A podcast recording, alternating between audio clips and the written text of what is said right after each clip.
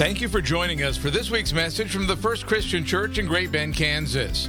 Each week, we share thought provoking and life changing teachings on topics that are important and relevant to you in your life. We hope that you will be encouraged by our weekly podcast and will tune in regularly. Now, let's join the First Christian Church of Great Bend for this week's message.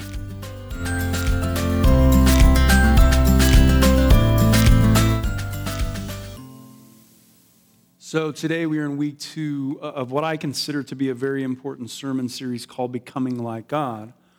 And remember, all I'm trying to show you in this series is that stewardship really doesn't have anything to do with pressure or guilt or making you feel bad. But in essence, it's all about you and I striving to become more and more like God every single day, which is actually what's best for us. It's, it's the life that we long for. So, last week, what we learned as we kind of took a step back and looked at Scripture from a 30,000 foot view is that our God not only gives, but is actually the most generous being in the entire universe.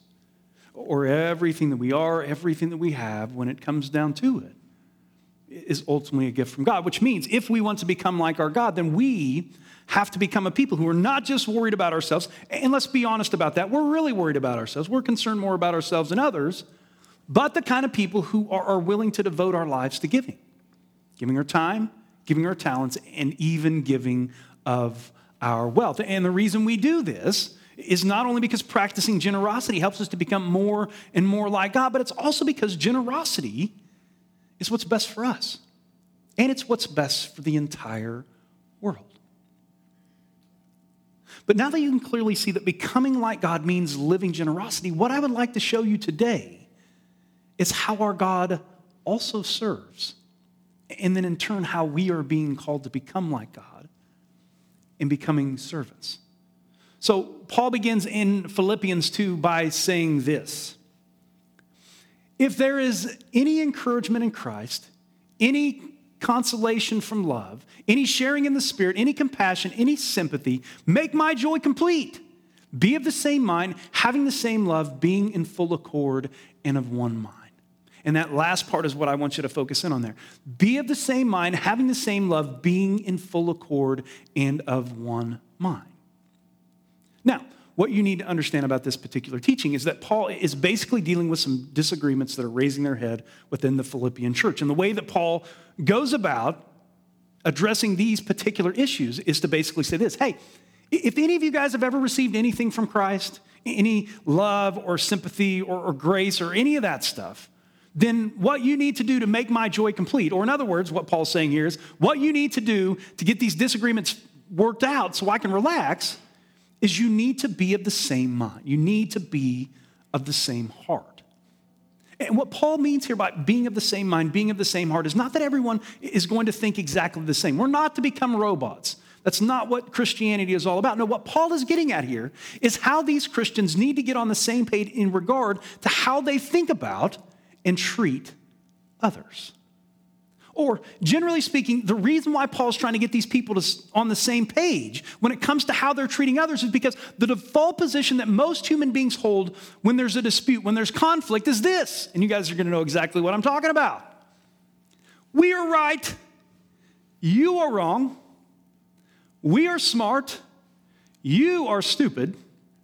And because we are right and smart and you are wrong and stupid, you need to do what we think is right. Or you need to pull your heads out and get with the program. No, there's no response to that whatsoever.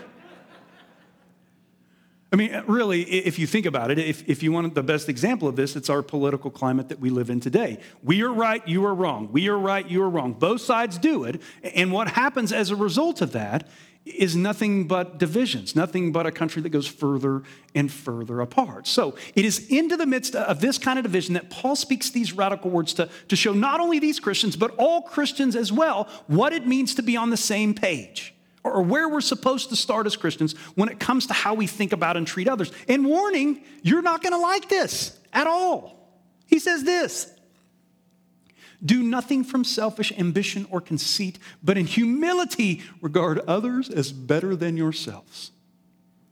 Do nothing from selfish ambition or conceit, but in humility regard others as better than yourselves. Or when it comes to being of the same mind, what Paul is saying here is that as Christians, we have to stop thinking that we're better than others and begin to think of others as better than ourselves, which is going to be really hard to do. It's our default position as human beings. And then, if that's not crazy enough, next he says this let each of you not look to your own interest, but to the interest of others. Let each of you not look to your own interest, but to the interest of others. Or, in other words, as Christians, we're not to be like everyone else in that we put ourselves first, but instead are to become the kind of people who actually put others first. Yeah, we're supposed to put others first. Or to make this a bit more practical, you know the way that you've mostly lived your life by thinking you're right and putting yourself first? You guys know that, right? You're supposed to change that.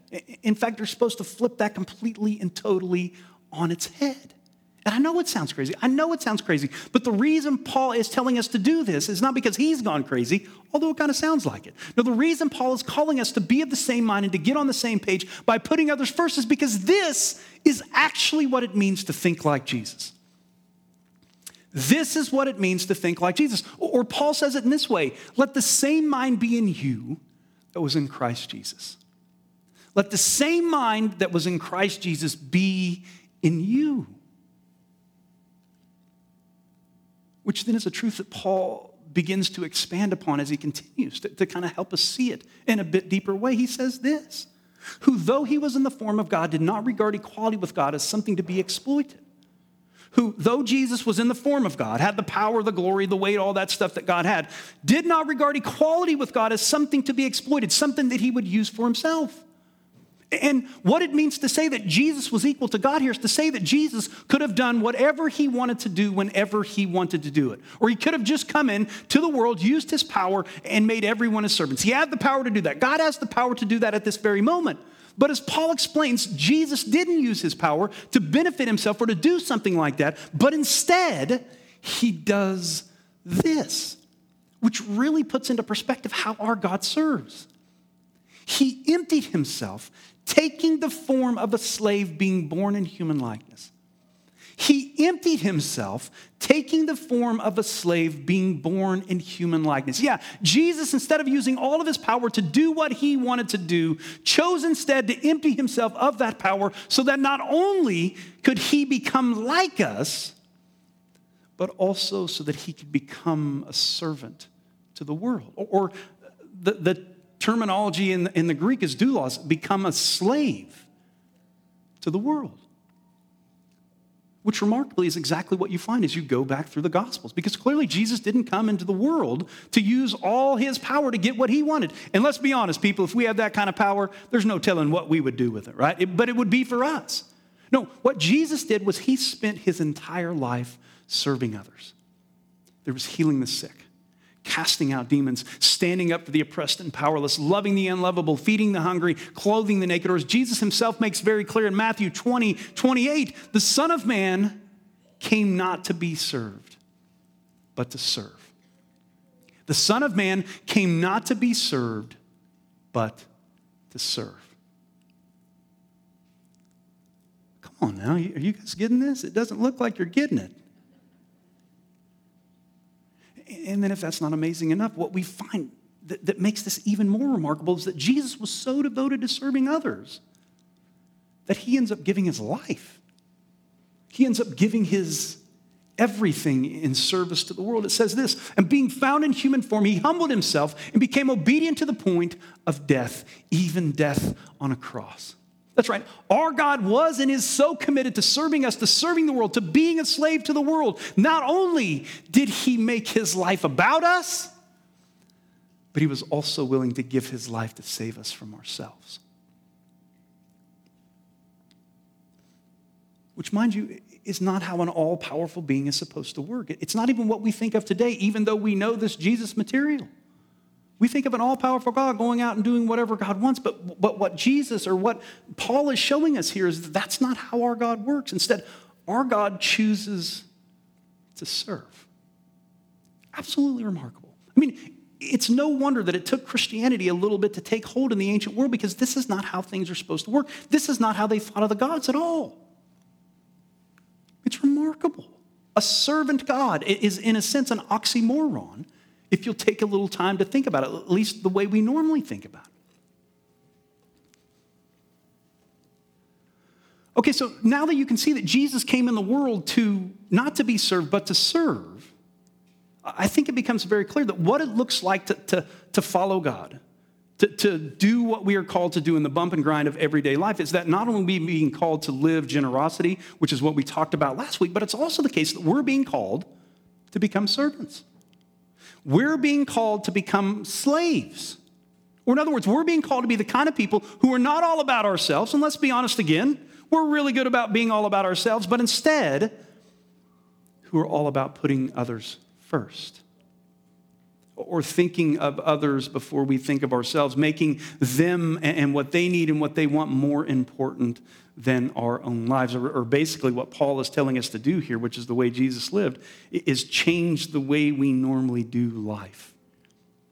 Because it's not about us, it's not about what we want, it's about others, and it's about what they need. Now, I know. I get it. To a certain extent, this sounds like something we don't want to be a part of. It's too hard. It's going to be a transformation of everything, especially given that we live in a society that proclaims to us over and over again that what's going to make us happy is getting our way and putting ourselves first. I mean, how many of you have never thought to yourself, if those people would just do what I wanted them to do, then everybody would be happy and I would be content? Anybody? Everybody get your hands up, or you are going to be held in contempt for lying in church. yeah, that's what we do. It's what goes in our mind over and over again. But what you need to know about this way of service that God is calling us to live is that not only does the Bible tell us over and over again that this is what's best for us, but it's also the case it's also the case that there is a ton of scientific research that shows that people who live lives of service or people who are more committed to serving others than just taking care of themselves actually live happier and more fulfilled lives. That's right. Opposite of what most people assume, there's a whole lot of evidence that shows us that people who put others first or who devote themselves to, to becoming more and more like God every single day tend to live much better lives than those people who put themselves first. And if you don't believe me, go Google it. Just go, you guys have the Google. Go Google it and figure that thing out. Which in turn shows that the reason why God is calling us to become servants to the world. The reason why God calls us to be stewards of what it is that we have is not because God wants us to suffer. It's not about guilt, it's not about shame, it's not about any of that stuff. But it's about God asking us to become what He created us to be in the first place. Because when we choose to live service, that's when we find the lives that, that we have been looking for you know, for how long? I know we're all on this search. We're looking for a little bit of peace. We're looking for a little bit of that stuff. And you're not going to find it in chasing after stuff. In fact, the opposite is true. You're going to find it in putting yourself behind others. And I'll let, I'll let you guys just sit with that for a moment. It's just, it's big.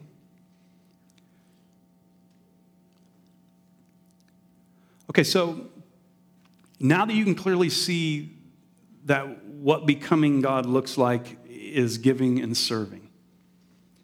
Really, when you think about it, all that's left to do, because this is not complicated stuff, is to figure out where you want to give and give. And then go find some people out there in the world that need some service and serve, especially in regard to this church. Because the truth is, and this is not a gimmick, this is not me trying to make you feel guilty, it's, it's an invitation. The more you give and serve around here, the more we are able to do to cause God's kingdom to come and his will to be done on earth as it is in heaven. Or the more we're able to do to make a real difference in people's lives, not only here in Great Bend, but around the entire world. So, again, there's no guilt, there's no shame, there's no pressure in any of that. It's just an invitation for you to join us as we strive to become more and more like God every single day, as we strive to be a part of something that is bigger than ourselves, as we strive to reach out to the over 8,000 people in our community who don't have a church or know Christ as we strive to feed those who are hungry. I mean, the list goes on and on and on. This is what we want to be a part of. This is what God has called us to do, but we can't do it without you. Let us pray. Father, we come before you again this morning talking about stewardship. And as you know, stewardship is one of those things people are just like, ah, man, I don't want any of that. But help us to see, Lord, that there's no guilt, there's no pressure.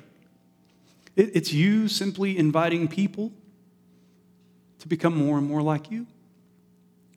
What's even more remarkable than that, in the process of becoming more and more like you, we actually live into the lives that we've longed, longed for for so long. Or when we give, we find that, that our lives are even fuller because we do get to make a difference. When we serve, we find that it, it's not about us anymore. We're not sitting around thinking about our worries and our wants, but instead are devoted to making a difference in someone else's lives, which sets us free. So, Lord, help us as we bring this series to a close, as we think about what it is that we need to give and how we need to serve. Trust you, follow you, and to devote ourselves becoming more and more like you every single day. We ask this all in Jesus Christ's name. Amen.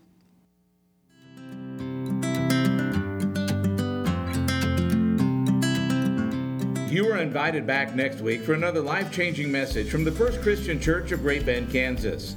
Please check out our website at www.fccgbk.com. That's fccgbk.com. May you have a blessed week.